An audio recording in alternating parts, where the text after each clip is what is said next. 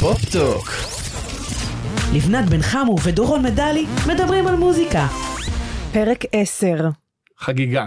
זה מרגיש כמו איזשהו ציון דרך משמעותי. כי זה ציון דרך משמעותי לבנת. במיוחד אה, שהשבוע אה, בישרת לעולם בשורה. את יודעת זה שאני אוהב להתחיל את הפודקאסטים ישר. בישרת לעולם בשורה שאת עוזבת את גלגלצ אחרי 13 שנה. נכון. למה את עושה את זה? כי בגלל שאני רוצה להיות זמרת. כאן הפודקאסט יסתיים שיהיה לכם בהצלחה. מה לא הבנת אני מסביר כל עשרה פרקים. למה לא להיות זמרת? זה מקצוע נורא קשה. בלתי נסבל. למה את עושה את זה לעצמך? למה לעשות דבר כזה? אעשה? יש לי ג'וק.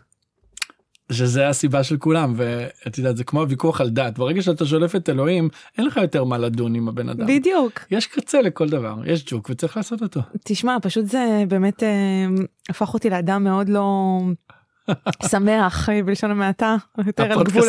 המרמור. לא, לא, לא, העניין הזה שלא עשיתי את זה. אה, זה נמצא שם כל כך הרבה זמן, דיברנו על כוכב נולד נכון. וכל זה. והגעתי איכשהו אה, לגלי צה"ל, וחשבתי שזה יהיה פרק זמן של אה, שירות צבאי, שלוש שנים, ואז נחזור למוזיקה. ואז אה, עברו 13 שנה, בלי ששמים לב זה תמיד קורה. בלי ששמתי לב, וזה פשוט אה, מקום מדהים להיות בו, אבל יש בו גם אה, מין סורגים כאלה שקשה מאוד אה, להיחלץ מהם. נסביר למי שלא מבין מדובר בהחלטה אתית על, על רקע של אתיקה את לא יכולה להיות uh, מישהי שמנסה לעשות מוזיקה ולשים uh, להידפק על uh, דלתות התחנה עם אני חייבת הסינגלים. ל- להיות אה, מאוד כנה איתך דורון. אמרו לך שאת יכולה העניין של להישאר? האתיקה הוא בעיקר מבחינתי כי לי אמרו שאני כן יכולה להישאר. אני הרי לא משדרת רצועה יומית אוקיי. אני משדרת שתי תוכניות אישיות שהן לא תלויות פלייליסט זאת אומרת אני יכולה לשדר ואת מה לא, שאני לא רוצה. עורכת מוזיקלית בוועדת אני הפלייליסט, לא נכון? בוועדת הפלייליסט משם אה, התפטרתי כבר לפני משהו כמו שנתיים בעקבות אה, זה שהזרע התחיל אה, לנבוט כן אה, אז מבחינת נדב רביד אה, אנחנו ב-2021 זה, זה לפחות מה שהוא אמר לי. ו... איזה יופי. הגבולות הרבה יותר גמישים אבל הרגשתי שזה לא רק עניין של אתיקה מבחינתי שבאמת זה היה נורא מוזר כאילו לשלוח שירים לתחנה של לתחנה החברים שאני שלך. בדיוק כן. אה, לדבר עליי ידברו עליי בכל מקרה אגב מי שלא מבין כאילו זה ברור שלא ישדרו אותי בהתחלה כן בגלגלצ כן. אה, גם אם זה יהיה הדבר הכי טוב בעולם. זה לא יכול לקרות הרי בגלגלצ אני אצטרך להוכיח את עצמי במקומות אחרים אה, אבל לי בעיקר אה, זה היה עניין של לפנות מקום. מאוד חשוב. זה ממש קשה ליצור מוזיקה כשאתה בתוך הדבר הזה נכון. העין הביקורתית היא נוראית. כן צריך לחזור ל mood ילדותי כן. ל mood של הנערה עם האולפנה שבאה לאודישן של כוכב נולד. הלוואי והיה אפשר לשדר וידאו של מה שאני מצאתי השבוע את האודישן שלך. לא אין לתאר בוא רוצה שנגיד על זה משהו? מה נגיד? ששלחת לי בקבוצת וואטסאפ שלנו את הוידאו הזה עד רגע זה דורון זה כבר קרה לפני איזה שבוע או יותר כן. לא עשיתי play על הוידאו ניסיתי לעשות play שמעתי כמה שניות ראיתי כמה שניות את עצמי בת 15 וחצי באודישן לכוכב נולד 3 ולא יכולתי לשאת את זה ואתה גם בשיא הקלילות כותב חלום שלי לעשות שלום עם הנער שהייתי אבל לא שם. מה אני מזל אעשה? שיש עוד אנשים בקבוצת וואטסאפ שנהנו מזה מאוד. אנשי גלגלצ היקרים. מאזינים ומאזינות אנחנו אה, אה, מרוב המעורבות שלכם כי אתם אנשים מאוד מוזרים שגם רצים ושומעים בזמן הריצה את הפודקאסט וגם נוסעים ברכבים וגם בבית מאזינים אתם אנשים מוזרים שמאזינים לפודקאסט שלנו. אנחנו אוהבים אתכם אתם כותבים לנו המון המון המון תגובות ומצלצלים זה החל מירדנה ארזי אה, שמספרת שהיא אוהבת את הפודקאסט ועד אחרון האנשים שרוצה להיות זמר ואף אחד מאיתנו עדיין לא מכיר אותו ומצליח לכתוב לי ולך שאלות ועניינים והבנו שהפרק על זכויות היוצרים פרק 9 היה פרק מאוד עוצמתי. בהחלט. שעורר הרבה מאוד שאלות והרגשנו צורך לעשות לו המשך. כי הוא היה קודם כל נורא מורכב אני חייבת לשתף אותך שאני האזנתי לפרק הזה ואני הגשתי את הפרק הזה ביחד איתך ועדיין רגע רגע מה, מה הם אמרו שם מה, נכון. מה זה היה נכון? זאת אומרת הייתי זה צריכה נושא כל כך סבוך לעכל את זה ואנחנו חייבים שאנשים ידעו חייבים להתקדם כי גם מה שקורה במקביל זה שכל כך הרבה דברים משתנים בעולם כפי שחזינו שזה הזמן חזינו הרי בתחילת הפודקאסטים שזה בדיוק הזמן לעשות שינויים. כי בכל תחום קורים שינויים וגם כרגע אז הישועה לא באה מישראל הישועה באה מחוץ לארץ אז כבר קורים המון דברים באנגליה ובארצות הברית והם מתחילים להשפיע עלינו. אז קודם כל נגיד שלפני שבועיים כמעט חתמו כל תאגידי אה, המוזיקה הענקיים עם טיק טוק על הסכם שיתוף פעולה. אה, יוניברסל הייתה האחרונה לחתום נכון? לפני איזה שבוע ואפשר למצוא שם עכשיו כמעט כל שיר שאתם רוצים לשמוע והכל מוסדר מבחינת נכון. זכויות היוצרים. מה הסוגיה? הסוגיה הייתה אה, רגע, אה, אה, מאזינים ומאזינות, אתם חייבים לשמוע את פרק 9, כן? אי אפשר לשמוע את הפרק הזה לפני. בדיוק, אתם לא יכולים להתחיל מזה. זה חלק ב'. טיק טוק יש שם את עניין ה-15 שניות וב-15 שניות כל עוד את משתמשת ביצירה מוזיקלית ב-15 שניות את לא צריכה לשלם עליה. כי זה מאוד מאוד קצר אם ברדיו מש... משדרים 10 או 15 שניות את לא צריכה לשלם על היצירה.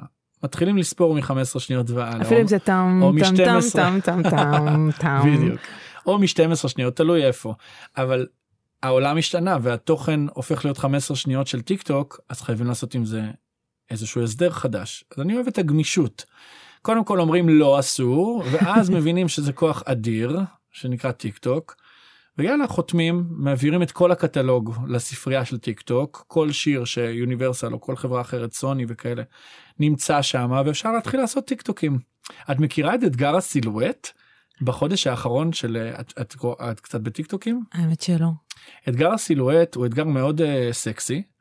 Uh, עומד אדם uh, גבר או אישה בצורה מאוד סטנדרטית בדלת uh, ביתם או דלת כניסה לאמבטיה. וכזה חמודים ושומעים ברקע את פול אנקה put your head on my shoulder את המשפט הזה בלבד ואז נחתך עוברים לדוג'ה קט כוכבת האינסטג... אה, כוכבת הטיק טוק הגדולה עם איזה שיר מאוד סקסי. ומה שקורה בטיק טוק זה שמבן אדם שגרתי שלבוש בדרכו לאמבטיה יש עירום בפריים עם איזה פילטר של silhouette אדום כאילו החלונות האדומים באמסטרדם וואו. וזה אתגר את יודעת בסוף הפורנוגרפיה שולטת ברשתות אז זה אתגר שגורם לאנשים להרגיש מאוד סקסיים עם עצמם ולחצות גבולות. וזה מרתק כי בסוף זה משפט של פולנקה ועוד משפט של דוג'ה קט זה ירדנו לרמת המשפט של מי השיר. הנדס אבל דווקא את שני השירים האלה מישהו פשוט החליט וזה הפך להיות יש ויראלי. שם אנשים גאונים שעושים את זה. הם רוא- רואים משהו מהדבר הזה? דוג'ה קט ופולנקה? כדי שדוג'ה קט ופולנקה יראו הגיע הזמן לחתום על הסכמים. אבל חתמנו זאת אומרת לא אני נכון. חתמתי אבל אה, נחתמו ההסכמים ולכן כנראה נכון. יצא להם מזה משהו. כי אחת השאלות הגדולות שקיבלנו זה מה קורה עם המדיה החדשה מה קורה עם מוזיקה באינסטגרם מה קורה עם מוזיקה בטיק טוק הרי את בעצמך קרה לך באינסטגרם. נכון צילמתי לך אה, אה, מה שקרה לי עשיתי צילום מסך ושלחתי לך. עשיתי סטורי באולפן גלגלצ אה, עם השיר let it go הבת שלי הייתה באולפן זה היה נורא נחמד. ופתאום ראיתי שהסטורי לא עלה ושהסרטונים שלי נחסמו. נכון. וזו הייתה פעם ראשונה שקרה לי דבר כזה. אז שלחתי לך אבל אני כמה וכמה פעמים מצלמת סטורי מהאולפן עם כל מיני שירים למה דווקא השיר הזה? כן. ואז אמרת לי טוב את- זה go זה להיט. ענק זה, זה, זה לא רק את להתענק, זה האלגוריתם מזהה. בדיוק זה עניין של מה האלגוריתם מזהה. זאת אומרת אותנו הוא לא יזהה את המוזיקה הישראלית הוא לא יזהה. בדיוק. כרגע. אבל האלגוריתם מתעסק קודם כל בלזהות. גם שאני ביום פטירתה של וויטני שאני כל הזמן מעלה תכנים של וויטני יוסטון יואו איזה יפה הוידאו שהעלית אז אימא אני מצליח לעשות וידאוים מאוד משוכללים ופיראטיים. אני מצלם מסך באייפון מאיזשהו משהו שקשור ביוטיוב או באיזשהו לינק אבל אם אני מעלה את היוטיוב עצמו אי אפשר לעלות יוטיוב לאינסטגרם. כן אין איך לספור את איזה זה. קטע אני ממש תהיתי איך אתה עושה את זה כי אמרתי "אה, איך הוא עושה את זה כל כך יפה זה גם נראה טוב אבל הוא לא- לא העלה את היוטיוב נכון. עצמו אז אתה מוצא את הדרכים שלך נכון פיר... אני חוזר לפיראטיות מכיוון שאי אפשר לשתף יוטיוב באינסטגרם. למה יש מלחמת עולם בין גוגל לבין פייסבוק. הם לא מאותה משפחה של מרק צוקרברג. אוקיי? גוגל ויוטיוב זה עולם אחד אינסטגרם ופייסבוק זה עולם אחר.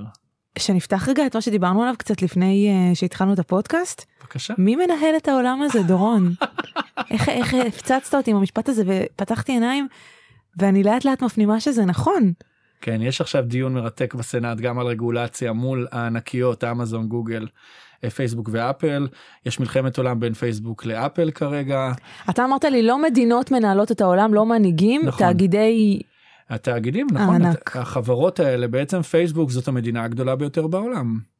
מבחינת כוח מבחינת שליטה בהמונים מבחינת uh, כל תעמולת הפייק ניוז שקרתה עם הבחירות בארצות הברית מספיק את זה שכולם חסמו לדונלד טראמפ את החשבון לפני חודש. נשיא ארצות הברית זאת אומרת נשיא ארצות הברית הוא ממש מתחת לנשיאי אה, פייסבוק וגוגל. אז יש ממש מלחמה אה, בין הסנאט לבין כל הארגונים וגם בתוך הארגונים אה, בינם לבין עצמם. נושאים סבוכים זה ישר חושף את הדארקנט את הרשת החשוכה מה קורה באמת בעולם את כל הקונספירציות זה עידן הקונספירציות בסופו של דבר החל מהחיסונים שביל גייטס מכניס לנו שבבים אה, דרך החיסון. אה, וכלה במי שולט בעולם זה אנחנו בעידן הקונספירציות. ופשוט הקונספירציות נשמעות כל כך הרבה יותר טובות ואמיתיות מהמציאות. להכניס את ה... איפה מולדר וסקאלי אבל זה זה מרגש אותי שפרלמנטים מתערבים כי דבר מדהים שקורה באנגליה עכשיו אם נחזור רגע למוזיקה כי אנחנו פה בענייני זכויות יוצרים במוזיקה. הפרלמנט באנגליה מתערב עם ועדה פרלמנטרית אמיתית אה, רוצה להתערב באלגוריתם של ספוטיפיי של אפל מיוזיק יפה, צריך להגיד שבדקו ב-2019, עוד לפני הקורונה, אני בטוחה שהמספרים עוד יעלו ב-2020 נכון. כשיבדקו את הנתונים. אה, מתוך כלל ההכנסות אה, ממוזיקה בשנת 2019, 50% מההכנסות זה דרך הסטרימינג, שזה מלא כסף. עכשיו אנשים מתחילים לשאול שאלות. אז נראה לי שאנחנו צריכים לעשות על זה פודקאסט בנפרד. כי דיברנו על זה בהתח- בהתחלה בפרקים הראשונים. היה לנו איזה תחזית כזאת שבאמת הסטרימינג הוא הדבר היחיד שיצמח אה, בזמן הקורונה. וזה אכן קרה. אנחנו צריכים לעשות על זה פודקאסט. אה, נכון, אבל אני אומרת את זה בהקשר הזה, מכיוון שכשאנחנו מדברים על אה, קניין רוחני ועל זכויות יוצרים, אז אה, ההקשרים המיידיים אלה חברות התקליטים או מנהלים אישיים. הרבה מאוד מוזיקאים היום, דורון, הם לא, אין להם ניהול אישי, הם מוזיקאים מתחילים. נכון. הם לא תחת חברות תקליטים כי ירדה קר, קרנן אה, של חברות התקליטים. אה, ובעצם כל הסיפור הזה של קניין רוחני וזכויות יוצרים מתבטא דרך הסטרימינג בעיקר. הרווחים. הרווחים, בדיוק. הסטרימינג הופך להיות אה, חנות התקליטים הגדולה ביותר אה, של העולם. זאת אומרת אם פעם התמלוגים היו מגיעים דרך המכירות של הדיסקים והתקליטים וההורדות לסלולר בעידן הסלולר וה-iTunes והאייפונים אנחנו הגענו לעידן הסטרימינג וספוטיפיי מנהלת את העולם. תגיד, ממה שאתה יודע כיוצר, אה, מה התעריף המקובל להשמעה, אה, לא יודעת, באפל, בספוטיפיי, יש תעריף קבוע בכלל, או שזה זהו, נתון? ש- שאלת משא אותי ומתן. הרי בסופו של דבר התחלנו את הפודקאסט אה, את הפרק הקודם באמת בשאלה כמה עולה כמה מרוויחים כמה שווה כן, וענית לי תשובות מורכבות, אה, אה, בהתחלה חשבתי שאתה מתחמק ממני, אבל הבנתי שלא, כי זה באמת נורא הבנתי שזה מורכב. מורכב אבל לכבודך הלכתי לחשבון שלי באקו"ם. באקו"ם הישראלי שלא כמו באקו"מים אה, זרים יש אה, מערכת כל כך משוכללת של אה, נתונים שאני מקבל אה, קובץ pdf של 400 עמודים אולי בכל חלוקת תמלוגים באמת 400 עמודים ככה שאי אפשר בכלל זה קורה פעם בשנה, נכון? ארבע פעמים בשנה יש אה. תמלוגים אוקיי. אה, זה, זה רבעוני. ועברתי ניסיתי לחפש את, הש, את המשוואה גם כל שנה זה טיפה משתנה אבל המסכם הוא ואני אגיד לך ככה בדקתי שירים שלי כמה שווה השמעה אחת אה, בתחנות רדיו. לדקה זה עניין של כמה עשרות אגורות זאת אומרת שיר של שלוש דקות שלוש וחצי דקות ברדיו יש 60 שווה ש- אגורות, יש, 50. שווה- לא יש שווה שקל שקל אה, ורבע אוקיי. אוקיי? יש שווה את השקל ורבע. השמעה של שיר בתחנות רדיו, שקל ורבע, לא משנה נכון. איזה תחנה? כן משנה, דיברנו על זה. משנה מאוד איזה תחנה באיזה שעה משודר השיר על זה דיברנו. אוקיי? באיזה שעה? לא דיברנו. לא דיב... למה בוודאי שדיברנו מה, שבשעות הפריים של הרדיו זה שווה יותר? כן אבל התנודות הם של על פית האגורה או של האגורה לא עכשיו אנחנו מדברים על, על מנעד בין 30 אוקיי, אגורות אז אתה- ל-60 אגורות זה גם מאוד הגיוני סבבה, אתה אומר בגדול, לא משנה באיזה תחנת רדיו, כאילו זה פחות או יותר שקל נכון, להשמעה של נכון? שיר.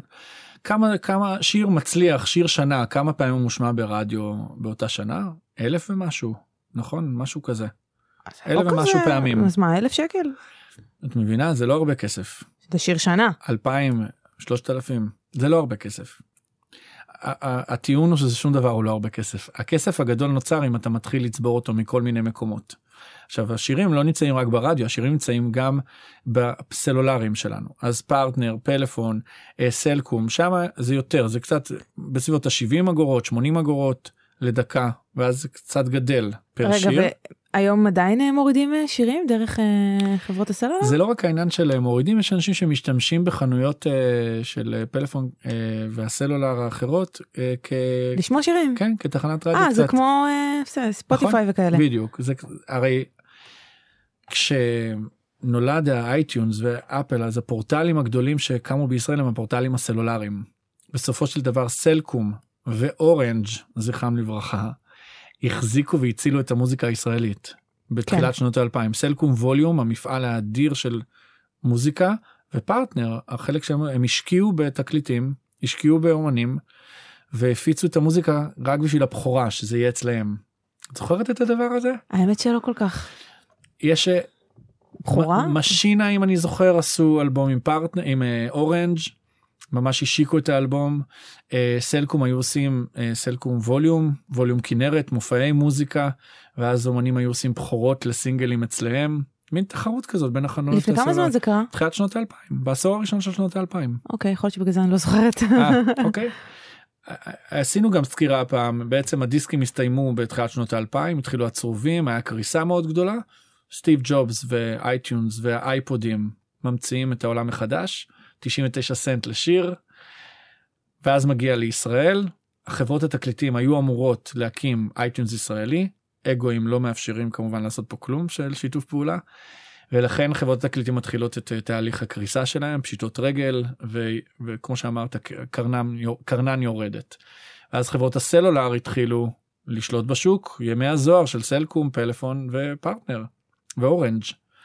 מה, וכל הסיפור הזה הסתיים רק עם עליית אה, ערוצי הסטרימינג? כן. לפני ממש לא מעט זמן. פחות מעשור. כן. לא הרבה זמן, לא, סליחה. ממש כמה שנים. ממש כמה שנים, נכון, כן. זה החליף אותם.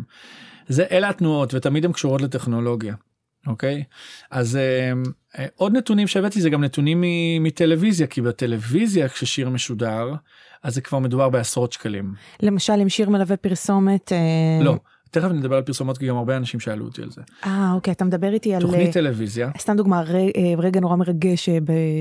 במה? ב- באח הגדול? ב- נגיד כזה? באח הגדול יש המון מוזיקה ברקע. נכון. אוקיי?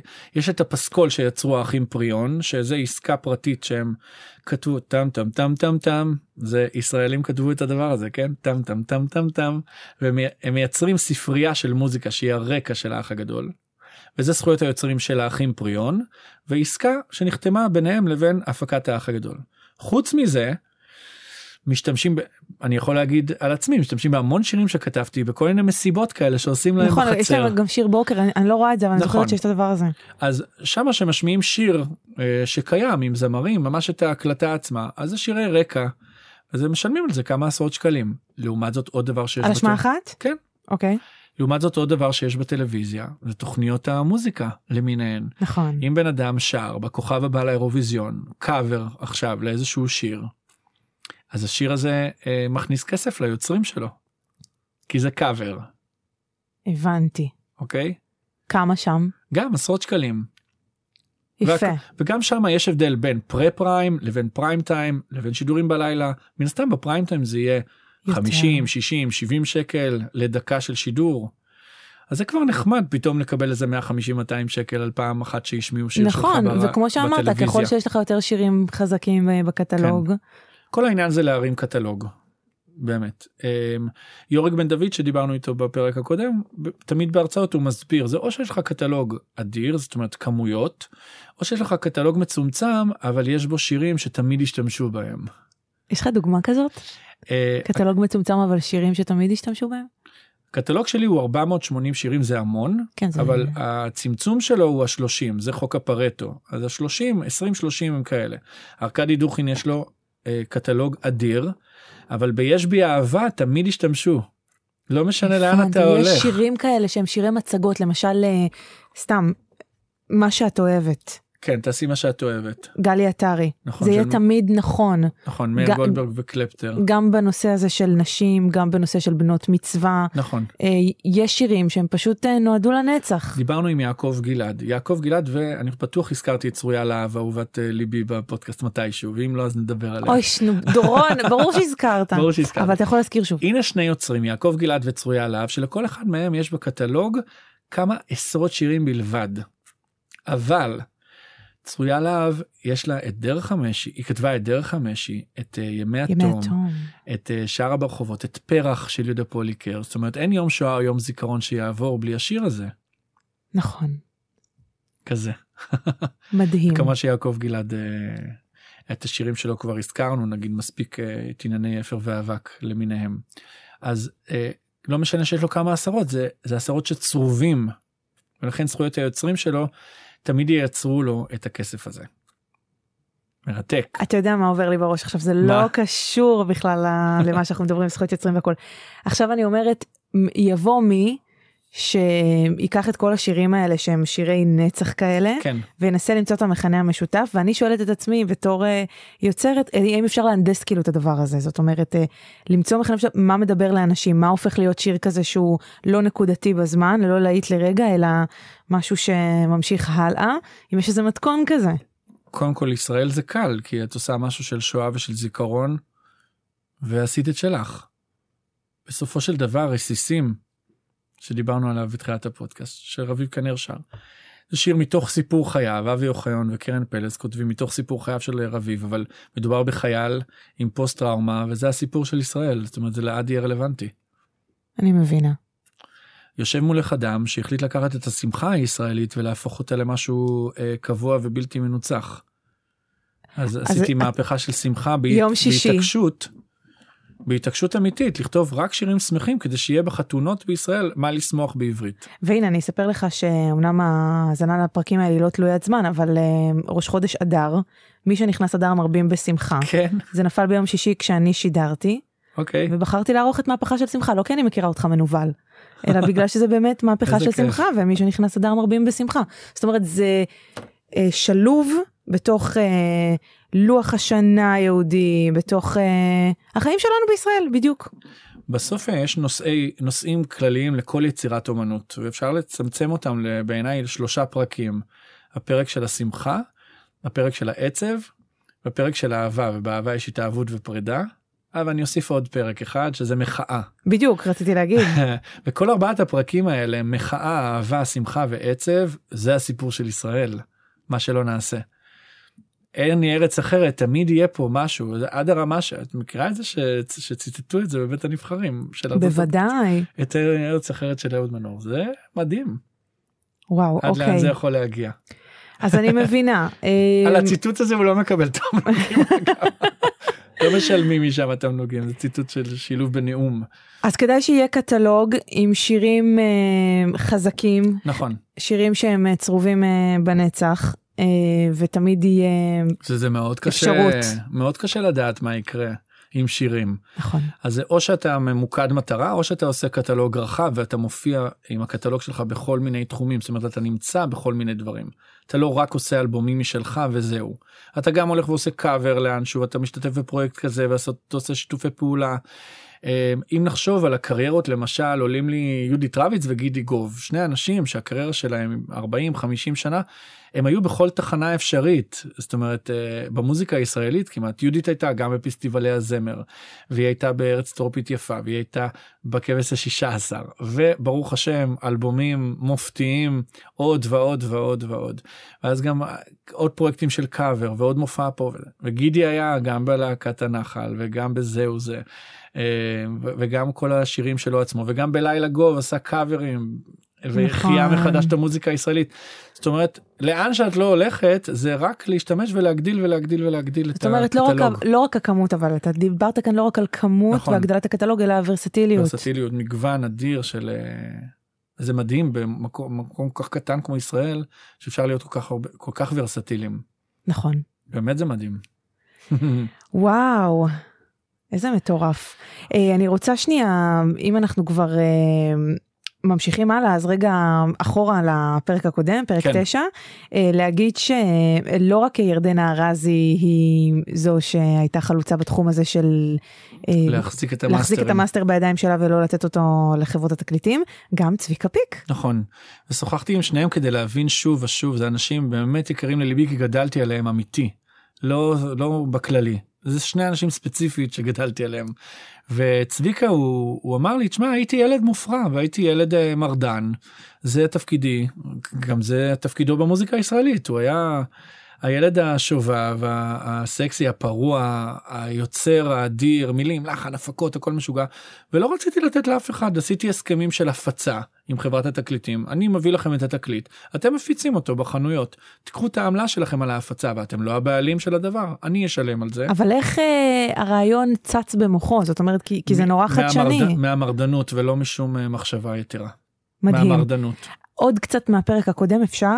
אה, לפני. שאנחנו ממשיכים הלאה. אה, חלוקת העוגה, דיברנו על זה, נכון? מהמם. אמרת לי משהו כמו 80% הולך למאסטר, כן, ו-20% הנותרים מתחלקים בין כל יוצרי השיר, שזה נכון. כותב, מלחין, מבצע גם? כן, לא, אה, לא, מבצע זה משהו אחר, מד- יש לנו חלוקת פדרציה מול אקו"ם. אוקיי. אז אה, יש כותב מלחין מעבד. אז אני רציתי לשאול, מי מחליט על חלוקת העוגה? האם זה נתון לשיקולם של הכותב והמלחין? האם לתת חלק גם למעבד? או שיש משהו מוסדר? אה, לצערי אין שום דבר מוסדר, יש איזה מנהג שאומר שמי שמשלם הוא הבעל של המאסטר. מצד שני את אומרת משלם על מה? אם הוא משלם למפיק מוזיקלי 15 אלף שקל אז בעצם ב-15 אלף שקל הוא קנה מאסטר שיכול להכניס לו מיליון ומשהו שקל אחר כך. נכון. אז זה קצת אה, יחסיות לא ברורה. אז הדברים האלה אפרופו העולם שמשתנה הדברים האלה כרגע משתנים בישראל. הם, הם, הם מאוד קשה לארגן משהו מסודר ולכן אנחנו בנויים על זה שבכל אולפן או בכל ישיבה או מאחורי הקלעים של כל שיר יש איזושהי עסקה כי הדבר הזה הוא, הוא שכיר זה שוק חופשי רגע, אבל אני עכשיו אה, מוזיקאית אה, מתחילה סיפור אמיתי, כפי נכון. ש... מבוסס על סיפור מבוסס אמיתי. על סיפור אמיתי. נגיד, אני לא מדברת לפני זה עם המפיק שלי על מה החלוקה, אז י... אין משהו מקובל כזה? יש משהו מקובל באקו"ם שהכותב והמלחין נותנים רשות עיבוד למעבד ולמפיק המוזיקלי והוא מקבל 12.5% לפי מפתח אקו"ם. 12.5% מתוך אותם 20%. לא, ו- מתוך ה-100% של אקו"ם. של אקו"ם בסדר, אבל נכון. אני, אני שואלת על העוגה הכללית. העוגה הכללית זה ש- 10 אמרת לי 80 אחוז מאסטר, נכון. וכמה לאקו"ם? 10-20 נכון. אבל, לא, אבל כמה למבצע? אני מנסה להבין את העוגה. המבצע לא נמצא בעוגה של... אה, הוא לא נמצא בעוגה בכלל? לא. אין כי לתאר. אקו"ם זה לא קשור למבצעים. אשכולות זה זכויות מבצעים. והם מקבלים מהסכמים שהם חותמים עם... אה, הבנתי, עם הם, מק... הם. מקבלים, אבל זה לא אותה עוגה? זה לא בעוגה הזאת נכון. אבל העוגה, של היצירה זאת עוגה גם של המאסטר 80 אחוז וגם אה, היוצרים עצמם נכון. אה, הש- משהו כמו 20 אחוז. השאלה האמיתית עצמה היא, היא העניין הזה של העברת המאסטר בקלות לחברת התקליטים או לזמר רק בגלל שהוא שילם למפיק המוזיקלי את ה-15 אלף שקל. ההמצאה הזאת שנקראת שיר היא המצאה של הכותב המלחין ושל המעבד המוזיקלי של המפיק של היוצרים. והם צריכים להחליט באיזה תנאים הם מעבירים את המאסטר לבעלים. או האם נכנסים שותפות בדבר הזה. וזאת רעידת האדמה האמיתית שקורית כרגע בישראל. תסביר לי, אתה בעצם רוצה לשנות את חלוקת העוגה, על זה אתה מדבר, נכון? אני חושב שאנחנו צריכים שהיא לא הוגנת החלוקה הזאת. נכון קצת יותר שותפות וקצת יותר פריות חברות התקליטים הן תמיד משלמות ואז הן אומרות המאסטר חייב להישאר אצלנו מכיוון שאנחנו משלמים על ההפצה על היח"צ על הקליפ על הניהול מתוך הכסף הזה שייכנס לנו מהמאסטר הכסף הכנסות פסיביות אנחנו נוכל לכסות לפחות חלק מההוצאות שזה לגיטימי אבל אז מה אתה רוצה? אבל היום אבל היום הכל השתנה. היום כל אחד עושה את הדברים הרבה יותר בפשטות הדברים עולים הרבה פחות כסף. הכסף הגדול הפסיבי נשאר בקופה כרווח. בזמן שתמלוגי אקו"ם בירידה. אוקיי? אז אפשר קצת שהשותפות לא תהיה 80-20 אלא שהשותפות תהיה 60-40 50-50 למי פונים כדי לשנות את זה? זה כל בן אדם שעושה שיר או חבורה שעושה שיר צריכה להחליט מה היא עושה. ויש כבר סיפורים על אנשים שלוקחים 30 או 40 אחוז כ- כתשלום כי בעצם אתה לא משלם ליוצר שאתה אה, לוקח ממנו שיר. אתה לא משלם לו על זה כסף. כן, אני הבנתי. אז, אז דורון, אם למשל אה, מגיעה אליך פנייה, אני- רוצה שתכתוב לי שיר, אתה יכול להגיד אין שום בעיה, אבל אני אבל לא. מסכים עם החלוקה של ה-20-80, אני רוצה שזה יהיה 40-60. נכון. אתה בכלל עושה את זה? אנחנו נתחיל לעשות את זה עכשיו כן אנשים מתחילים לעשות אתה את זה צריך עכשיו. אבל איתך עוד אנשים ש... נכון, נכון. וגם עוד פעם 80-20 זה החלוקה אם מסתכלים על העולם מלמעלה ממעוף הציפור. כן, בסופו של דבר המאסטר הוא 100%. אוקיי? נרד רגע לקומת קרקע. המאסטר זה 100% ואקו"ם זה 100%. הנוהל היום אומר שהזמר וחברת התקליטים שלו הם 100% במאסטר והם לא מתערבים באקו"ם. אקו"ם הוא 100% יוצרים, המאסטר הוא 100% הזמר וחברת התקליטים שלו. אנחנו רוצים להתחיל לעשות שילוב מכיוון שכשעולים למעוף הציפור המאה ומאה האלה הם לא שווים. המאה ומאה האלה מתחלקים ל-80 ו-20. אוקיי, זה מה שבדיוק התכוונתי, פשוט נכון. תיארת את זה טיפה אחרת. נכון? זה בסך הכל אותה עוגה. רק צריך להסתכל עליה ממעוף הציפור. ולקלוט שזו אותה עוגה. זה פשוט נכון. כמה שכבות. נכון, של נכון, העוגה. כי עד היום זה שתי עוגות. הבנתי. אוי, זה בדיוק הזמן להעלות אדם יקר מאוד לליבי, ואת מקבלת פה עכשיו הזדמנות אדירה לדבר עם אחד עורכי הדין הבכירים ביותר בישראל לענייני יוצרים, מבלי שאת משלמת לו שכר אה, טרחה וייעוץ על שעת עורכי דין, זה שווה הרבה מאוד כסף לפני. נכון. אנחנו מעלים על הקו את עורך דין עידו חיטמן שהוא שותף במשרד עורכי הדין אה, יגאל ארנון ושות' ויצא ככה שאבא שלו זה עוזי חיטמן. שלום שלום לעידו היקר.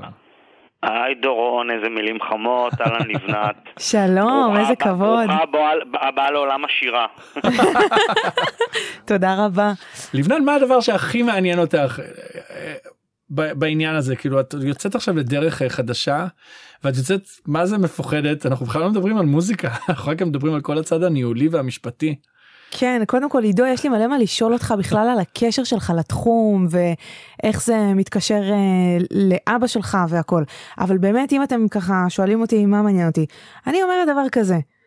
דיברנו אז בפרק 3 על ניהול אישי, זה היה נכון. אז בפרק 3 או בפרק 4. והרבה פעמים כשיש התקשרויות בין אה, אומנים שלרוב מגיעים אה, נורא רעבים להצליח ובלי שקל בכיסים כן. עם האנשים שיש להם את הממון את הכסף ואת בכיסים הניסיון. זאת אומרת שיש להם גם הרבה כוח, אז מגיע החוזה. אה, אז אני רוצה לשאול, אה, איך לא מסתבכים אחר כך עם החוזה הזה ומגיעים לבתי משפט ואז יש התנגשויות וויכוחים וכל הצדדים אה, מרגישים שגזלו אותם. זאת אומרת, איך אפשר להימנע מכל הדבר הזה ולהגיע עידו אה, לאיזשהו הסדר שכולם ירגישו ש... שהוא הוגן.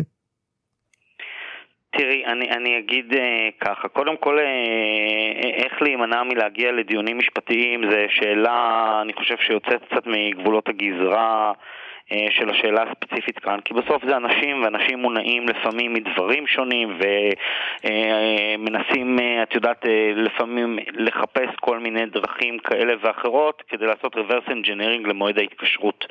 אה, ולכן השאלה ש, שאת שואלת, בעיניי הבסיס לה זה לפני שמנסחים הסכם ולפני שיוצאים לדרך, כמו שאת אומרת, מוגשת אה, טיוטת הסכם, חשוב בעיניי לשבת ולנהל איזושהי שיחה שהיא שיחת, אה, לא סיסמאות, אבל שיחה חברית ושיחה קונקרטית ולעשות איזשהו תיאום ציפיות מה אנחנו היינו רוצים.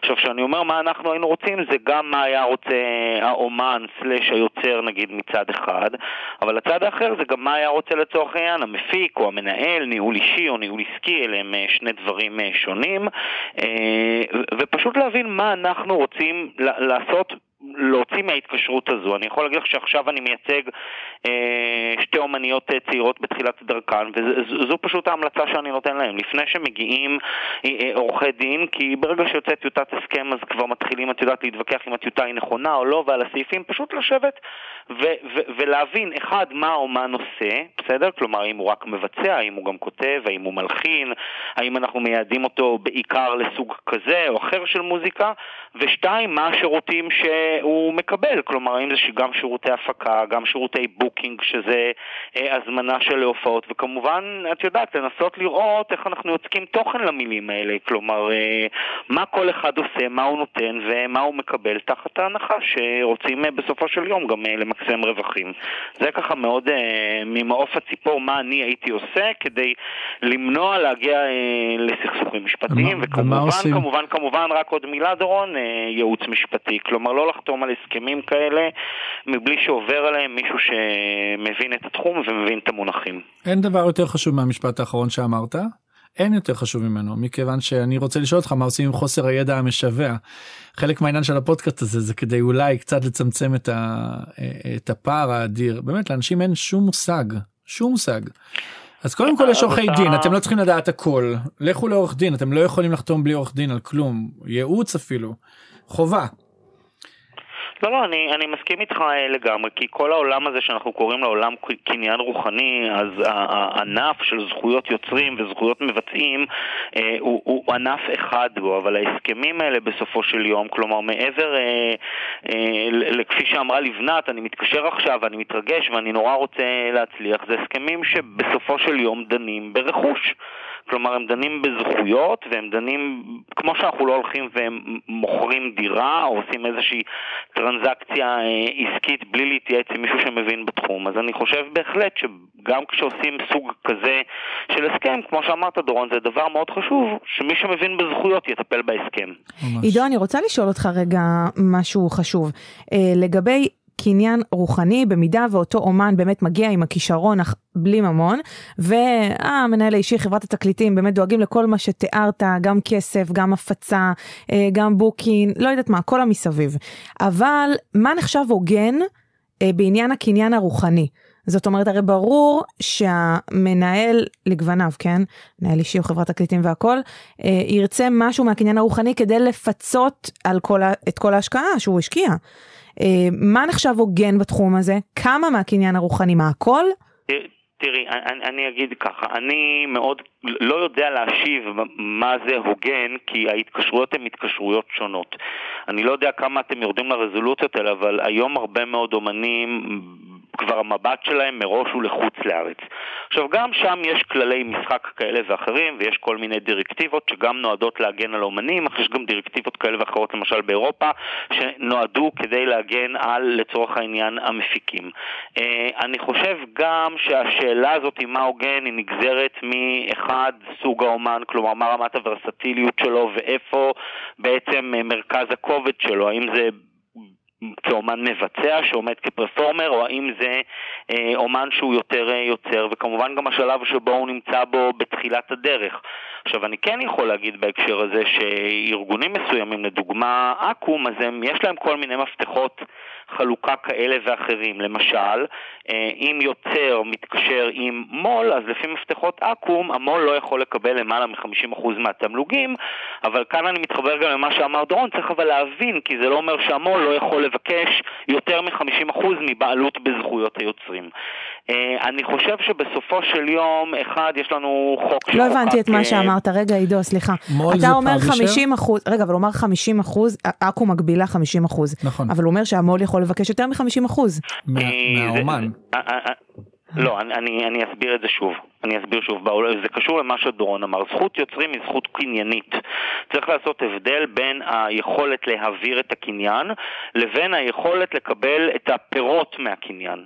לפי מפתחות אקו"ם, לפי כללים שקבועים באקו"ם, כל מי שחבר באקו"ם מקבל את הכללים, יכול לבוא מו"ל לאומן ולהגיד לו תעביר לי לצורך העניין 75% מהבעלות בזכויות היוצרים, או אני אגיד את זה יותר קל, תעביר לי את כל זכויות היוצרים. למה הוא רוצה שיעבירו לו את כל זכויות היוצרים? כי המו"ל אומר, אני זה שלצורך העניין ממסחר את היצירה, אני הפנים שלך בארץ, אני הפנים שלך אה, בחו"ל, ואני כדי לקבל את היכולת לבצע את כל הפעולות בלי שתהיה שום מגבלה לטובת שנינו, חייב בעצם חופש פעולה מלא.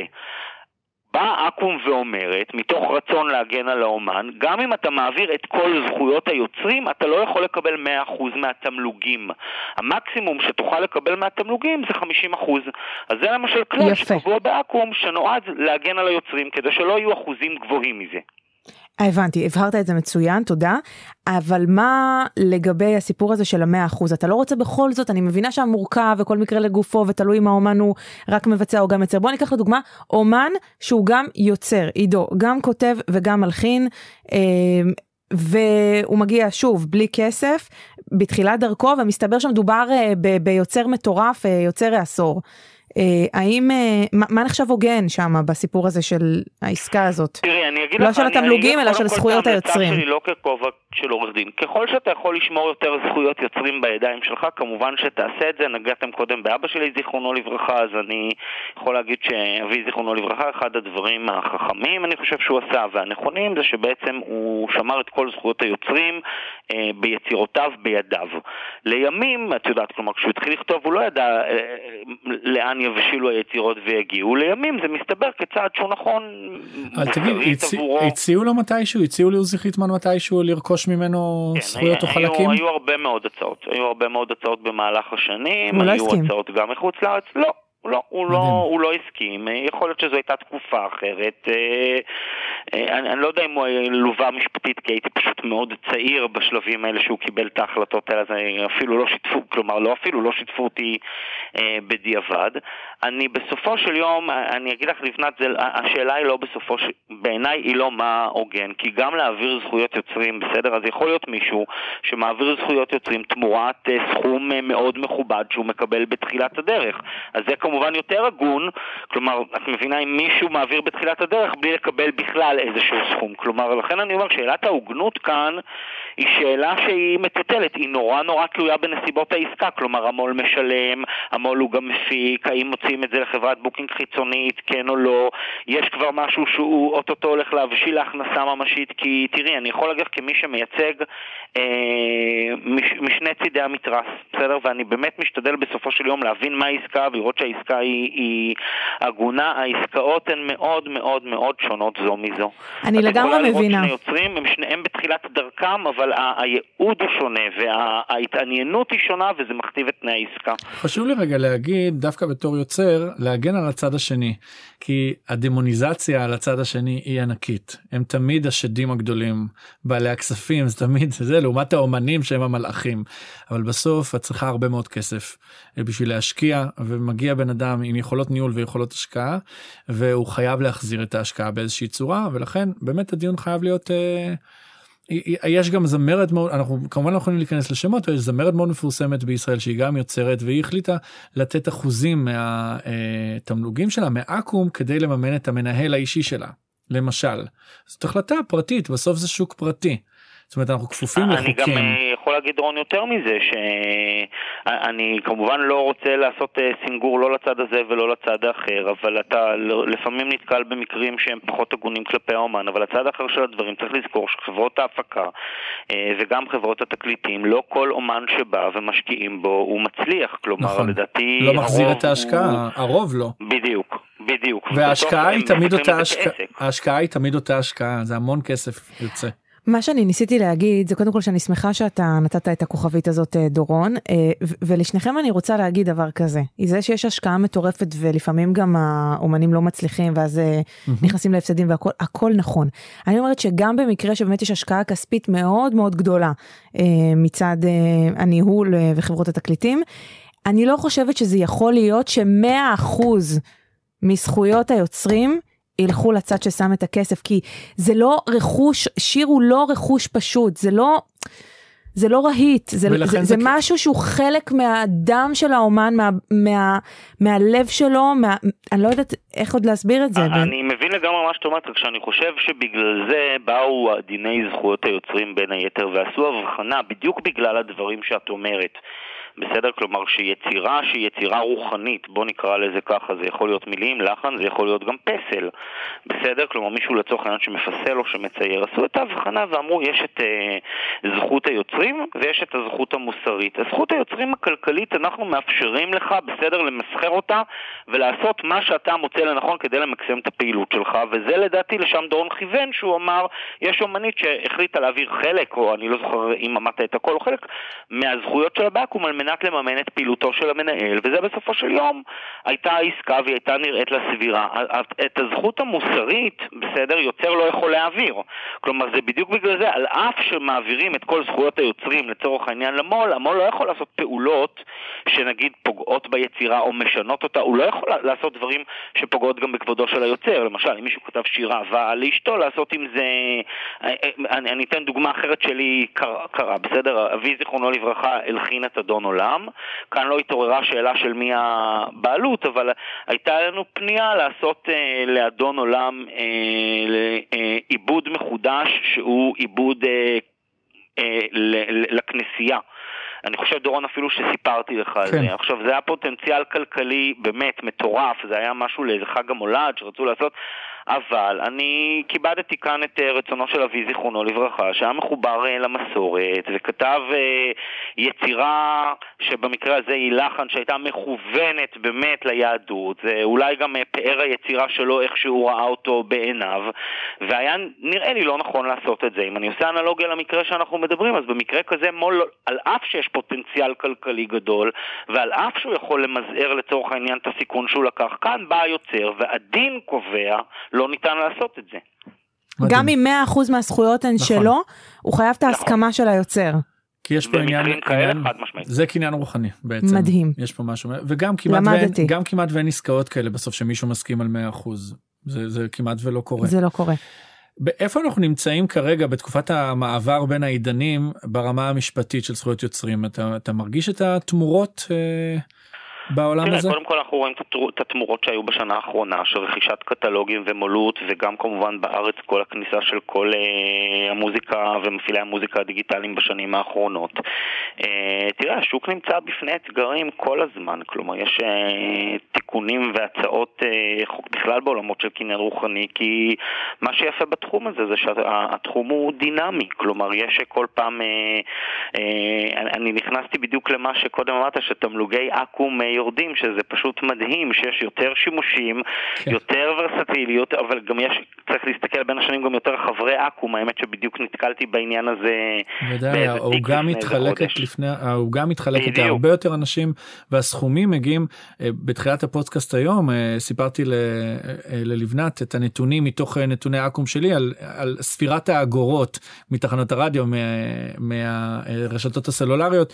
בסופו של דבר כשעוזי חיטמן מכר מכר אה, אלבומים או שהיו אלבומים וכאלה אז מדובר בעשרות שקלים שנכנסים פר שיר. נכון. עשרות שקלים וההבדל בין אה, אלפית האגורה שמגיעה מספוטיפיי בסוף זה, זה מגיע פחות מ-10 אגורות. וזה הכל בגלל השפע שיש כל כן. כך הרבה יוצרים ושירים? כן כי העוגה אי אפשר אי אפשר לצבור כסף מיוטיוב עד אין סוף.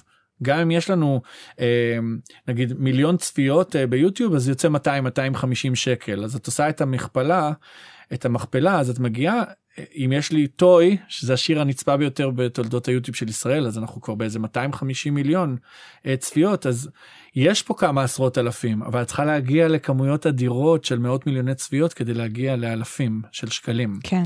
אז... אה, דורון צודק במאה אחוז במה שהוא אומר, לפעמים המספרים האלה, את יודעת, של המאות מיליונים וכל הדברים שרואים את כל, זה מסנוור. בטוחים שאנחנו מיליונרים. ואנחנו לא. נכון.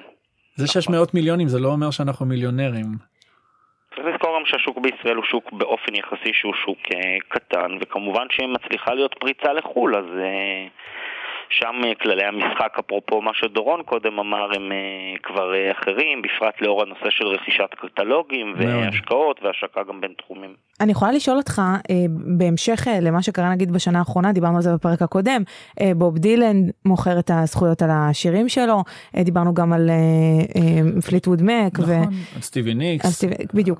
אז... ריין אני... תדר, דיברנו על הרבה, משם התחלנו בעצם את, את העניין. אם עכשיו באים אליכם עידו ומבקשים לקנות את הזכויות, או לחילופין, מגיע אליך יוצר ותיק במוזיקה הישראלית, שיש לו קטלוג מאוד נאה של שירים אה, חזקים, אה, ואומר לך, קיבלתי פנייה, אה, מה אתה מייעץ, מה, מה אתה אומר? באיזה תנאים כן? אני, אני, אני, אני, אני אענה דווקא, יותר קל לי לדבר על הקטלוג שלי. אנחנו היום לא היינו מוכרים את הקטלוג, אבל זה יושב על משהו אחר לגמרי. בסדר, זה יושב על הערך הסנטימנטלי והרגשי, ו- ואני אומר, אה, לא היינו מוכרים כי זה ממש יושב שם. עכשיו אני רוצה לעשות אבל רגע reverse engineering. כי אתם, לא כן, אתם, כן מקבל, ש... אתם כן מקבלים הצעות אחרי מותו של אבא. לא, אנחנו, אנחנו מקבלים הרבה מאוד הצעות. אני יכול להגיד שאני עושה לפעמים עסקאות פרטניות. מה זה עסקאות פרטניות? למשל, שעשו את uh, עבודה עברית שרים עוזי חיטמן, אז שם העברתי חלק מזכויות היוצרים בגרסאות הספציפיות שנוצרו. 아, אה, בסדר, אוקיי. אבל לגבי הקטלוג המקורי, בסדר, היצירות, המילים, לחנים המקוריים שנכתבו, שם אנחנו, את הקטלוג הזה לא היינו מוכרים. אה, אני יכול לעשות אבל איזשהו reverse engineering, נגיד אם הייתי להתחקות אחרי התקופה שאבא שלי היה בחיים. תראי, בסופו של יום אם מגיע מו"ל, בטח, בטח מו"ל שהוא אחד מהמייג'ורים אה, הגדולים אה, בעולם או קשור אליו, ומציע איזשהו סכום כסף שהוא סכום כסף נכבד, ואני אגיד עוד פעם, וגם כאן זה מאוד תלוי מה הקטלוג ומה הוותק של הקטלוג, זה קטלוג של אומן, של יוצר שהוא עדיין פעיל, קטלוג של יוצר, לצערי כמו שלנו, שכבר אה, לא נמצא איתנו, אה, ולפעמים אפשר לקבל סכומים אה, מאוד אה, נכבדים, שזה קשור למה שאמרתי קודם, זה בדיוק כמו כל רכוש. עכשיו, את יודעת, מה שיפה בזכויות יוצרים, שאתה יכול גם לשחק עם זה, כי אתה יכול למכור חלק מהקטלוג, ואתה יכול למכור את כל הקטלוג, ואתה יכול אה, להגביל את המכירה, למכור את הקטלוג רק לצורך אה, ביצוע פעולות סינכרוניזציה, כלומר, יש המון המון ורסטיליות שאפשר לשחק עם העניין הזה, וצריך רק לדעת לעשות את זה נכון. ואתה מזהה גמישות אה, חדשה ב- בישראל בנושא הזה? כי אנחנו באים ממקום ששומרים לעצמנו, אף אחד לא שותף של אף אחד. וזהו, אתה מזהה איזה, איזושהי גמישות? אני מזהה בעיקר בעולמות של אה, הקלטות שיש יותר מקום לחלוקה בין אה, האומנים סלאש היוצרים לבין המפיקים עצמם. לדעתי אם בעבר, אה, אפילו העבר הלא רחוק זה די היה טבולה ראסה, כלומר חלוקה די ברורה בין העוגה של היצירה והמבצעים והמקליטים. אני מרגיש שהיום יש יותר אה, חלוקה, אגב, בכל ה... כלומר בכל האדנים של השיר, שמעורבים בו אה, גם יוצרים, גם מבצעים וגם אה, מפיקים, ולפעמים יותר מאחד בכל תחום, אז אה, רגע, מה שאתה אומר, עידו. אני מנסה להבין, מה שאתה אומר זה נגיד, אה, אנחנו יודעים בשנים האחרונות לעליית אה, קרנם של המפיקים אה, במוזיקה הישראלית, שהם ממש אה, name לכל דבר אה, לצד היוצרים. אה, מה זה אומר? שיש להם, אתה רואה שיש להם יותר חלק בעוגה בשנים האחרונות? לא, אני, להפך, אני אומר בעבר, אה, הפוך דווקא, שבעבר אם הייתי רואה שהמפיקים מחזיקים ב-100% מבעלות במאסטר, או רק המפיקים זכאים לתמלוגים כאלה ואחרים. אני בעסקאות שאני רואה בשנתיים האחרונות, אני רואה דווקא יותר ורסטיליות של אה, מפיקים סלאש מנהלים, לתת יותר אחוזים בעולמות האלה. כלומר, כן רגע, יותר לחלוק לבנת, דווקא שם. לבנת מדברת על מפיקים מוזיקליים, סתיו בגר, ג'ורדי, כן, הנרי לזה- אני מדברת. ולא על מפיקים, והתשובה שלך היא בדיוק זאת, יש יותר מעורבות בין המאסטר לבין אה, זכויות היוצרים, יותר שותפויות בעניינים האלה. גם נכון. נכנסים publisher ים אה, מו"לים, מו"ל זה מוציא לאור, זה publisher למי שלא הבין, אה, הוא גם יכול להיכנס לאקו"ם וגם היוצרים slash מפיקים, כותבים, אה, מלחינים, נכנסים לשותפויות במאסטר. זה מה שאתה רצית, דורון? זה החלום. אה, עכשיו החלום הזה הוא בלתי נמנע כי זה חייב לקרות כרגע כי הגופים אה, מתפרקים משתנים המבנים משתנים. זה זה לא מאיזה תאוות אה, בצע או חמדנות זה מרצון להיות הוגנים יותר וגם מההבנה שהיוצר עכשיו מי שאחראי על היצירה קבוצת יוצרים היא הבעלים של האוצר הגדול שהוא השיר וההפקה המוזיקלית ופעם היו מעט מאוד זמרים היום יש יותר מדי זמרים ולכן אפשר לסחור בדבר הזה שנקרא שיר.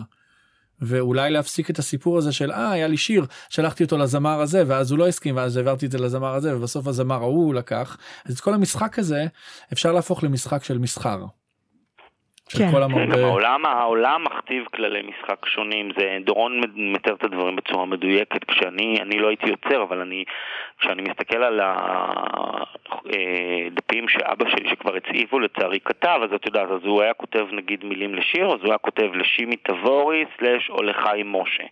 ואז הוא היה נפגש עם שימי, הם היו מגיעים למשרד, או חיים, ככה היו בוחרים. ו- ואת יודעת, ברגע שיצא שיר היו נכנסים לאולפן הקלטה, זה היה תהליך של חודש, ואז רק אם בהתחלה רשות השידור, אחרי זה היו עוד כמה ערוצים, אפשרו, רק אז היית מופיע. היום כללי המשחק הם... אה, תגיד מישהו היה. מישהו היה משלם לעוזי על, על הדבר הזה? תראה, על? כתיבה של שירים בשנים הראשונות אף אחד אה, לא שילם. אני יכול להגיד שבשנים לפני שהוא נפטר כבר, אה, הוא כבר היה, קיבל את, אתה יודע, יחסית בגיל צעיר, אני חושב שהוא קיבל בגיל 49 את אה, פרס מפעל חיים של אקו"ם, אז הוא ככה הרגיש כאילו נסתם הגולל, אבל בשנים האלה הוא נהנה מעדנה שהוא כבר כתב. לפי הזמנה, ואז אה, זה היה כנגד תשלום, אבל זה היה ממש בשנים האחרונות. את, אה, שירים מרכזיים שהפכו להיות נכסי צאן ברזל זה דווקא השירים בשניים שלושה עשורים הראשונים, שם זה שירים שעיקר ההנאה זה תמלוגים. נכונה השמועה שהיה שם איזשהו שברון לב על, על ההצלחה של תודה על כל מה שנתת, על הכסף שהגיע לחיים משה לעומת חוסר הכסף שהגיע לעוזי. האם זה נכון הדבר הזה שקרה? זאת אומרת אני כל הזמן מדבר פה על העניינים של קצת יותר להשוות את העוגה האדירה. בין תראה, המ... אני אף פעם לא, אני אף פעם לא שמעתי את המונח אה, שברון לב, או מהמם. איזושהי השוואה למה קיבל אה, חיים, או מה אבא קיבל, כי אבא בסך הכל היה יוצר די פורה והסתכל על העוגה כעוגה בכללותה, אבל אה, כן, הייתה עד היום אשיר תודה, לאור כללים כאלה ואחרים שחלים בין המדינות, התמלוג בו הוא כמעט אפסי. אה, כי זה שיר... זה שיר זה שיר מתורגם. מתורגם, זה נכון. מילים, כן, זה מילים חדשות ללחן יווני. לחן יווני. כמה שירים יש לעוזי חיטמן בקטלוג? אה, תראה, השאלה מה זה שירים, אם אתה סופר שירים כמילים ולחנים, לא, יצירות, בעכו"ם כאילו, כי יש לו כמה הרבה יצירות שירים. מתורגמים. בעכו"ם יצירות וגרסאות זה, אה, יצירה, לא לספור גרסה ליצירה. כן, כן. יצירות. זה קרוב ל-800. וואו, וואו. זה, את מבינה זה קטלוג שהוא זה מטורף. בשביל לסבר את אוזנייך אהוד מנור זה אלף אלף ומשהו זאת אומרת זה המון זה אחד ו- היוצרים וכל הגדולים זה אנחנו יודעים עד שזה גיל היוצרים. 52. אנחנו יודעים שזה אחד היוצרים לזכור. הגדולים של ישראל אבל יש פה גם קטלוג רחב וגם קטלוג ספציפי של להיטי ענק שאת תמיד צריכה אותם איפשהו. את עיד- תמיד צריכה את השירים. עידו, אתה הגעת לתחום הזה בגלל אבא? ספציפית לתחום אה, זכויות היוצרים והקניין הרוחני? כן, האמת שכן, כן, אני התמחיתי במ- במשרד שהיום אני שותף בו שהוא משרד אה, מסחרי אה, ואבא נפטר חודש לאחר שהתחלתי את ההתמחות וגם בן בכור וגם למדתי משפטים הגיעו מהר מאוד הרבה מאוד פניות אה, גם אז זה לא היה, היו מתקשרים בטלפון והייתי צריך פשוט לשבת ולבדוק הסכמים אז הייתי מסיים לעבוד מתי שמתמחה מסיים ומתחיל לטפל פשוט בהצבה הרוחנית שהוא השאיר ו... והאמת היא שככה נכנסתי לתחום ואז אחרי איזה חצי שנה שהייתי עורך דין איזה לקוח של המשרד הבת שלו רצתה להיות מה שאת רוצה היום, להיות זמרת. ושאלו אם מישהו מכיר את התחום? אז אמרתי אני. וככה ניהלתי איזה משא ומתן מול איזה לקוח שלימים הפך להיות הלקוח שלי וכך נכנסתי לתחום. והאמת שיש איזושהי סגירת מעגל. אני היום אה, מייעץ, ל... אמרתם חיים משה אז אה, לחברים של אבא, כלומר כאלה שאבא עבד איתם, היום אני נותן להם אה, ייעוץ משפטי. וואו. אה, מה- הפרשה הכי מטורפת שהתעסקת בה בשנים האחרונות? משהו ששווה לדבר עליו וללמוד אה, ממנו אולי? אני, אני, אני, אני יכול לדבר על דברים אה, שפורסמו, כלומר אה, יוצא לי להיות מעורב גם בכל מיני עסקאות ודברים כאלה ואחרים. אני יכול להגיד שברמה המשפטית מה שהיה הכי מעניין זה פסק דין שניתן בשנת 2019 אה, על ידי בית משפט עליון שבעצם סתם את הגולל על סכסוך בין שתי חברות אה, תמלוגים גדולות, האחת זה אקו"ם שאתם מדברים עליה, ויש ארגון נוסף שקוראים לו טלי, זה אה, חברת התמלוגים של יוצרי הקולנוע והטלוויזיה בישראל, שם מדובר על בימאים ותסריטאים, שגם הם זכאים לקבל אה, תמלוגים עבור שימושים כאלה ואחרים. אני לא אלאה הרבה במשפטים, אבל הפסק דין הזה היה בעיניי מעניין, כי הרבה מהמונחים בעולמות של זכויות יוצרים, בגלל הדינמיות שדיברנו עליה, מקורם בעצם בחקיקה ישנה. עכשיו, על אף שחוק זכות יוצרים תוקן ב-2007, ואולי כבר היום צריך לתקן אותו לאור ההתפתחויות, אה, היו כל מיני חוקים כאלה ואחרים שנשארו בתוקף, ובית משפט עליון היה צריך לצקת תוכן בעצם למונח גמול קלטות ריקות, שזה איזשהו אה, תיקון שהיה לפקודת חוץ, חוק זכות יוצרים, שאומר שהמדינה תפצה את היוצרים עצמם, בין אם זה בעלי המאסטרים, המבצעים, הכותבים, על שימושים פרטיים שנעשים בבית שלא ניתן לאכוף אותם, ולכן אומרים אה, נפצה, וזה היה פסק דין שהיה מאוד מעניין. מה שאומר אה, שהמדינה אם- נותנת כסף במקרה של שימושים פרטיים שאנחנו לא יודעים עליהם?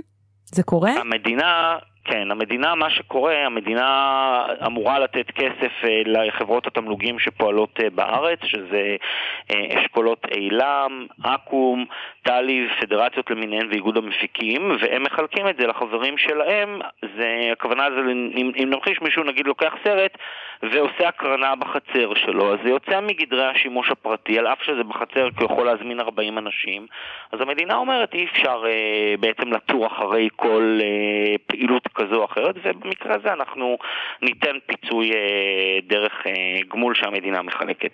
מדהים. תשמע אנחנו יכולים לדבר איתך עוד שעות נכון לבנת ממש זה מרתק. הבא באותה שעה. בדיוק אה, עוד אפילו לא שאלת אותי אף שאלה מכל השאלות שרציתי לשאול.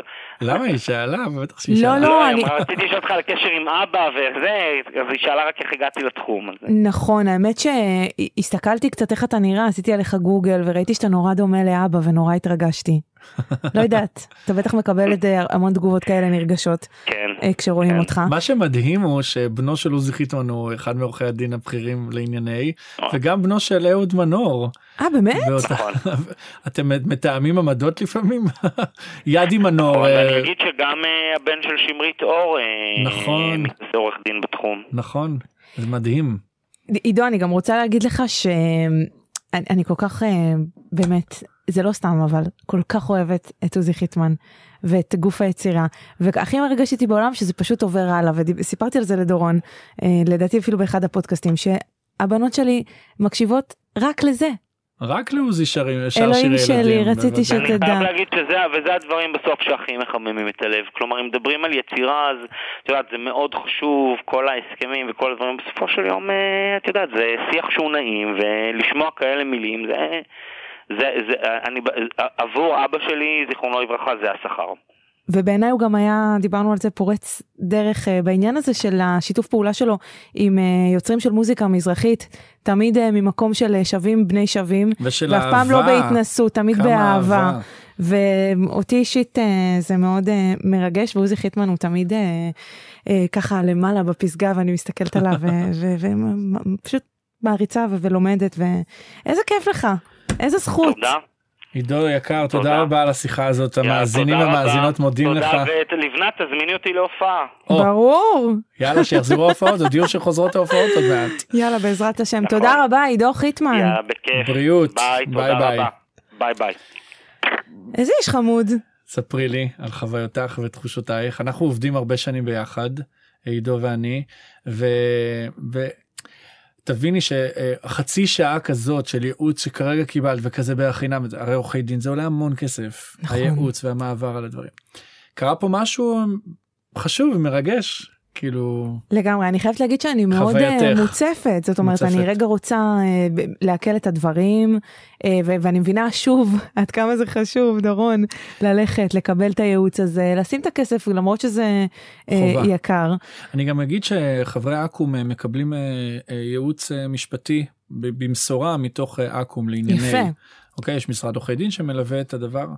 אה, תראה אמרתי את זה הכי בקטנה כן. אה, וזרקתי את זה כאילו ושווה לשים את הכסף אני חייבת לשתף אותך בתגובה שכל הזמן חוזרת אה, כשאנשים מגיבים? לפודקאסט שלנו שווה לשים את הכסף איפה? ייעוץ משפטי. אה, למשל, זאת אומרת, אוקיי. אה, ש, שכדאי לעשות את זה. שכל הזמן אה, פונים אליי ואומרים לי אבל זה נורא יקר אתם מדברים גם על יח"צ וגם על ניהול וגם על שיווק דיגיטלי ועכשיו על ייעוץ משפטי וניהול אומנותי דורון שדיברנו מה דורון זה מלא כסף אני אגיד- אנחנו לא יכולים שאני- להמשיך לדבר אני מבינה שזה חשוב ואנחנו פה אה, באמת אה, נותנים הרבה ידע לאנשים שמאזינים לנו אבל אנחנו לא יכולים להישאר שם למעלה ב- כאילו בוא בוא בוא נרד שנייה למציאות זה, זה, זה בלתי אפשרי אני כן אגיד לך שכל איש עסקים שמתייעץ איתי על להיכנס לתחום הזה ברח אני לך. אומר לו רק שתדע זה המון כסף הוצאות ואפס הבטחה להכנסות. לא משנה אם אתה תיקח את הצוותים הכי טובים ואנשי המקצוע הכי טובים ו- ובאמת יש גם אנשים שיש להם הרבה כסף להשקיע הרבה מאוד הורים לילדים בתחילת הדרך לנערים לחבר'ה בני 20 יש הרבה מאוד אנשים שמוכנים להשקיע. הכסף הזה יוצא. אם הוא יחזור אף אדם לא יכול לדעת. וכשאתה בא מעולם העסקים גם אם אתה יזם ואתה מהמר הרבה על כסף עדיין יש תוכנית עסקית שסביר להניח שמשהו ייכנס מבחינה כלכלית ובמוזיקה זה לא ככה. ולכן אה, צריך את הג'וק הזה. כי, הג'וק- כי אם אנחנו מדברים רק היגיון ושכל אין בזה שום היגיון. להיות אומן זה לא דבר הגיוני. זה לא מסתדר זה לא אותה המיספירה אוקיי? אבל החמישים אחוז כישרון אומנות או מה שזה לא יהיה עוד חמישים אחוז בעיניי חייבים להיות אה, ניהול אסטרטגיה איכשהו. עכשיו אני חושב שדווקא אבל כשאין היום כסף אז מה עושים? אבל דווקא היום בעיניי הכסף הוא הוא קטן לעומת מה שהיה פעם. פעם לא יכולת לעשות. פעם אלבום היה עולה רבע מיליון, אה, חצי מיליון שקל. היום, היום, מה לדעתך זה, כמה לדעתך זה עולה? אה, אלבום, ב... קודם כל אם אתה מפיק לעצמך בבית או אם אתה חובר עם כמה חברים ואתה עושה את הדבר הזה, יצאת מבית ספר למוזיקה כלשהו, רימון, BPM, כאלה, אקדמיות למיניהן, אתה עושה מוזיקה ביחד ואתה מחליט אנחנו שותפים בכסף שייכנס. זאת אומרת, זה כמו סטארט-אפ, אנחנו עובדים ביחד. ואת הכסף שייכנס נתחלק בינינו. זה נחמד. ואז יוצאים לאיזה פנטזיה כזאת של אה, אה, בואו נשחק במוזיקה ובואו נעשה מוזיקה ובואו נהנה ואם ייכנס איזשהו כסף מהופעות או מתמלוגים נתחלק. אבל אני ואתה יודעים שמי שרוצה להצליח בעולם הזה ואולי נעשה על זה פרק אה, יכול להיות שיש איזה גאון בן 20 כזה שמסתתר לו בן 19 שיודע להפיק ועושה דברים מגניבים והכל רק צריך לגלות אותו. אבל מי שרוצה להצליח צריך ללכת למפיק שמבין עניין ומפיק שמבין עניין ויש לו מוניטין עולה כסף. נכון צריך לחלום הזה לגייס כסף. גם אני הוצאתי 15 אלף שקל בין 15 ל-20 אלף שקל שיר אחד. נכון גם אני הוצאתי אלבום ב2008 אלבום מתנה שעשיתי לעצמי לגיל באמת? 31 כן אני יש לא דבר ידעתי. כזה שנקרא תהום שירים מאוד מאוד מאוד דיכאוניים ועצובים. לבנת עמומה כרגע אני רוצה שת... שתשלח לי את האלבום הזה. יש את זה ברשתות למיניהן ואני אביא לך דיסק אפילו נשאר לי בבית. והדבר הזה עלה לי 150 200 אלף שקל כן ובגיל 31 זה לא כסף שקל אה, למצוא. זאת אומרת זה כסף שבדרך כלל הורים יכולים לעזור לדברים אחרים ללימודים לעזרה אולי ברכישת דירה נכון. או כל מיני דברים כאלה אז אני את ה-150 200 אלף שקל בחרת האלה להשקיע שם בחרתי להשקיע באלבום שאין לי ממנו הכנסות וזה כולל אה, כל האלמנטים שדיברנו עליהם? הכל. עיצוב עטיפה יחסי ציבור והפקה מוזיקלית. של- צילומים אה, הכל הכל הכל. הכל עלה כסף כולל זה שיש לי הרבה חברים שניגנו ועזרו ועשו בחינם דברים ובהנחות עדיין הדבר הזה עולה המון כסף. להדפיס את הדיסקים בזמנו. אז היום אין הדפסת דיסקים אז זה כבר ירד המון כסף מהעניין אוקיי? אין את זה לא צריך את זה.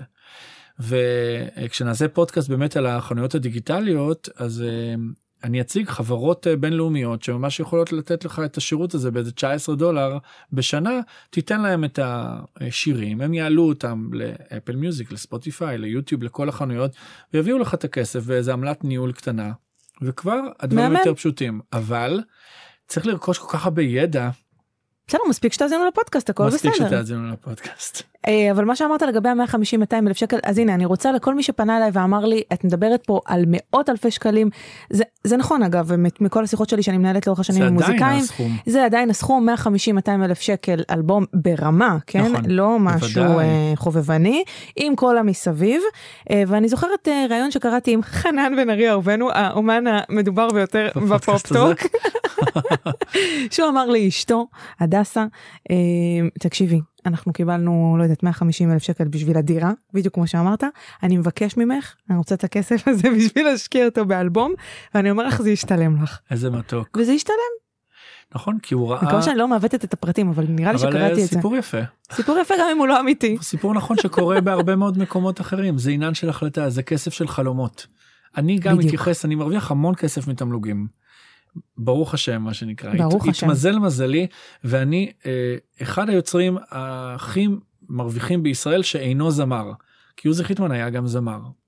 אבל אהוד מנור אה, הוא לא היה זמר אז זאת אומרת אני באזורים של אהוד מנור. אוקיי אנחנו מרוויחים הרבה מאוד כסף ואני מתייחס לכסף הזה כאל כסף של חלומות. זה כסף שהגיע מהשמיים זה כסף שהגיע ממש. מיצירה. אני משתדל להשקיע בו להשקיע אותו גם בחלומות ולא לשרוף אותו על שכר דירה. אני הולך לעבוד בדברים אחרים אני מביא צ'קים הביתה והעברות בנקאיות הביתה כדי לכסות את החיים הרגילים מיסים שכר דירה קניות אה, בילויים ודברים כאלה ואת הכסף הזה שמגיע באמת מחלומות כי זה בלתי נתפס ניתן רגע את, ה, את, ה, את הצד המואר של הדבר. אני יושב בבית הקטן שלי איפשהו באיזה דירה של 40-50 מטר בתל אביב כותב לי משהו על הפסנתר ממציא איזה משהו במקלחת וקורה עם זה דברים ענקיים והם גם מביאים לי כסף. זה דבר מדהים. נכון זאת אומרת החלום הזה אה, הוא חלום שיש בו פנטזיה אדירה שהופכת למציאות אז היא מציאות מדהימה. אבל אז המציאות הזאת אי אפשר לתת לה לרחב באוויר חייבים לנהל אותה. שמעתם עכשיו עידו חיטמן מנהל קטלוג של 800 יצירות של אבא שלו יש פה כל כך הרבה רגשות מעורבות. הם מעורבים זאת אומרת ממש איזה סערת רגשות אמיתית בתוך העניינים האלה אבל גם צריך לדעת את יודעת שהבוקר לפני שבאתי לפה התפרסמה צוואתו של מיכאל שטראוס מגדולי התעשיינים של מדינת ישראל. נפטר לפני אה, חודשיים אם אני לא טועה והשאיר נכסים וממון מכאן עד הודעה חדשה אני מקורב לחלק מהנכדים שלו אה, אני עובד עם חברת שטראוס עילית זה מאוד מעניין עופרה שטראוס אחת הנשים המרשימות ביותר בתולדות אה, המשק בישראל. וממש צוואה מפורטת של מיליארדים על גבי מיליארדים מה הולך למי איזה אחוזים. אבל ממה הצוואה מורכבת? היא מורכבת ממניות שאפשר לסחור בהן ומנכסים יש יאכטה פה ויש בניין פה ועסק פה ומפעל פה. הדברים האלה הם מוחשיים. תארי לך שיש לך ירושה של 800 נכסים 800 דירות. את יודעת איזה כאב ראש זה ללכת לדבר עם כל הסוחרים של ה-800 דירות לעשות איתם חוזים ברור. וכל אחד בנפרד ואז תוסיפי על זה את המטען הרגשי שיש על כל שיר כי שיר זה מטען רגשי כל שיר הוא זיכרון בלתי נמנע כתב שלמה ארצי. זהו, אז, בניגוד אה, מטעני לבניין ענק. או ליאכטה, אה, זה משהו שהוא אה, יותר מסובך. אה, לא רק יותר מסובך, גם הרבה יותר, אה, לא, לא יודעת אם להגיד חשוב, אבל הרבה יותר אה, נוגע בנצח. באמת מדבר- משנת את, ה, את החיים של האנשים. מדבר המון אה, עם עופרה פוקס מנור.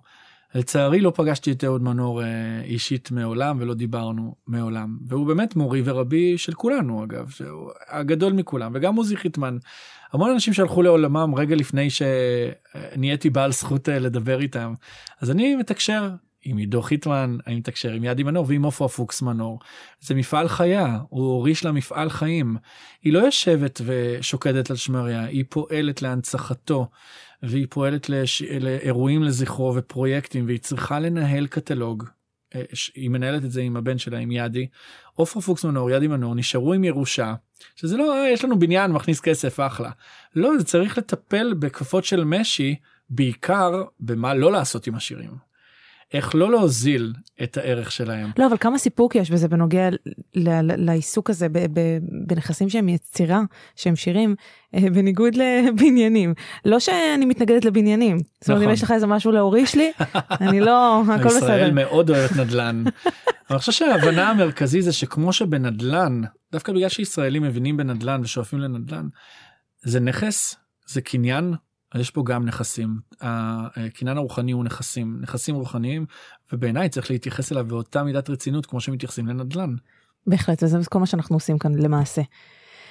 דורון, אנחנו צריכים לנשום. מאוד. השבועות האלה של אה, ההתעסקות בקניין רוחני הם שבועות אה, מרתקים, ומאוד uh, כבדים, צריך גם מאוד להגיד. כבדים. לא, לא, הפרק הבא אני לא יכולה, אני צריכה משהו אה, קליל, קליל, קליל. תולדות החפלה הישראלית.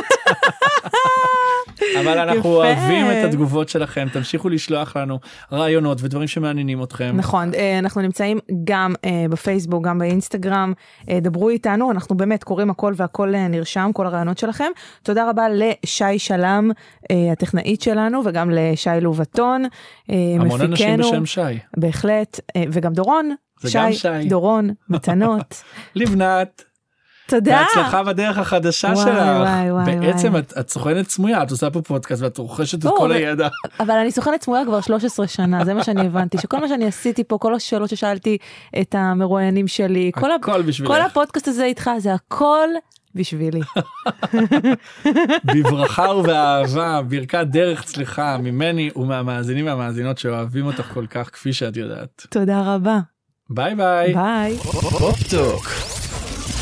לבנת בן חמו ודורון מדלי מדברים על מוזיקה.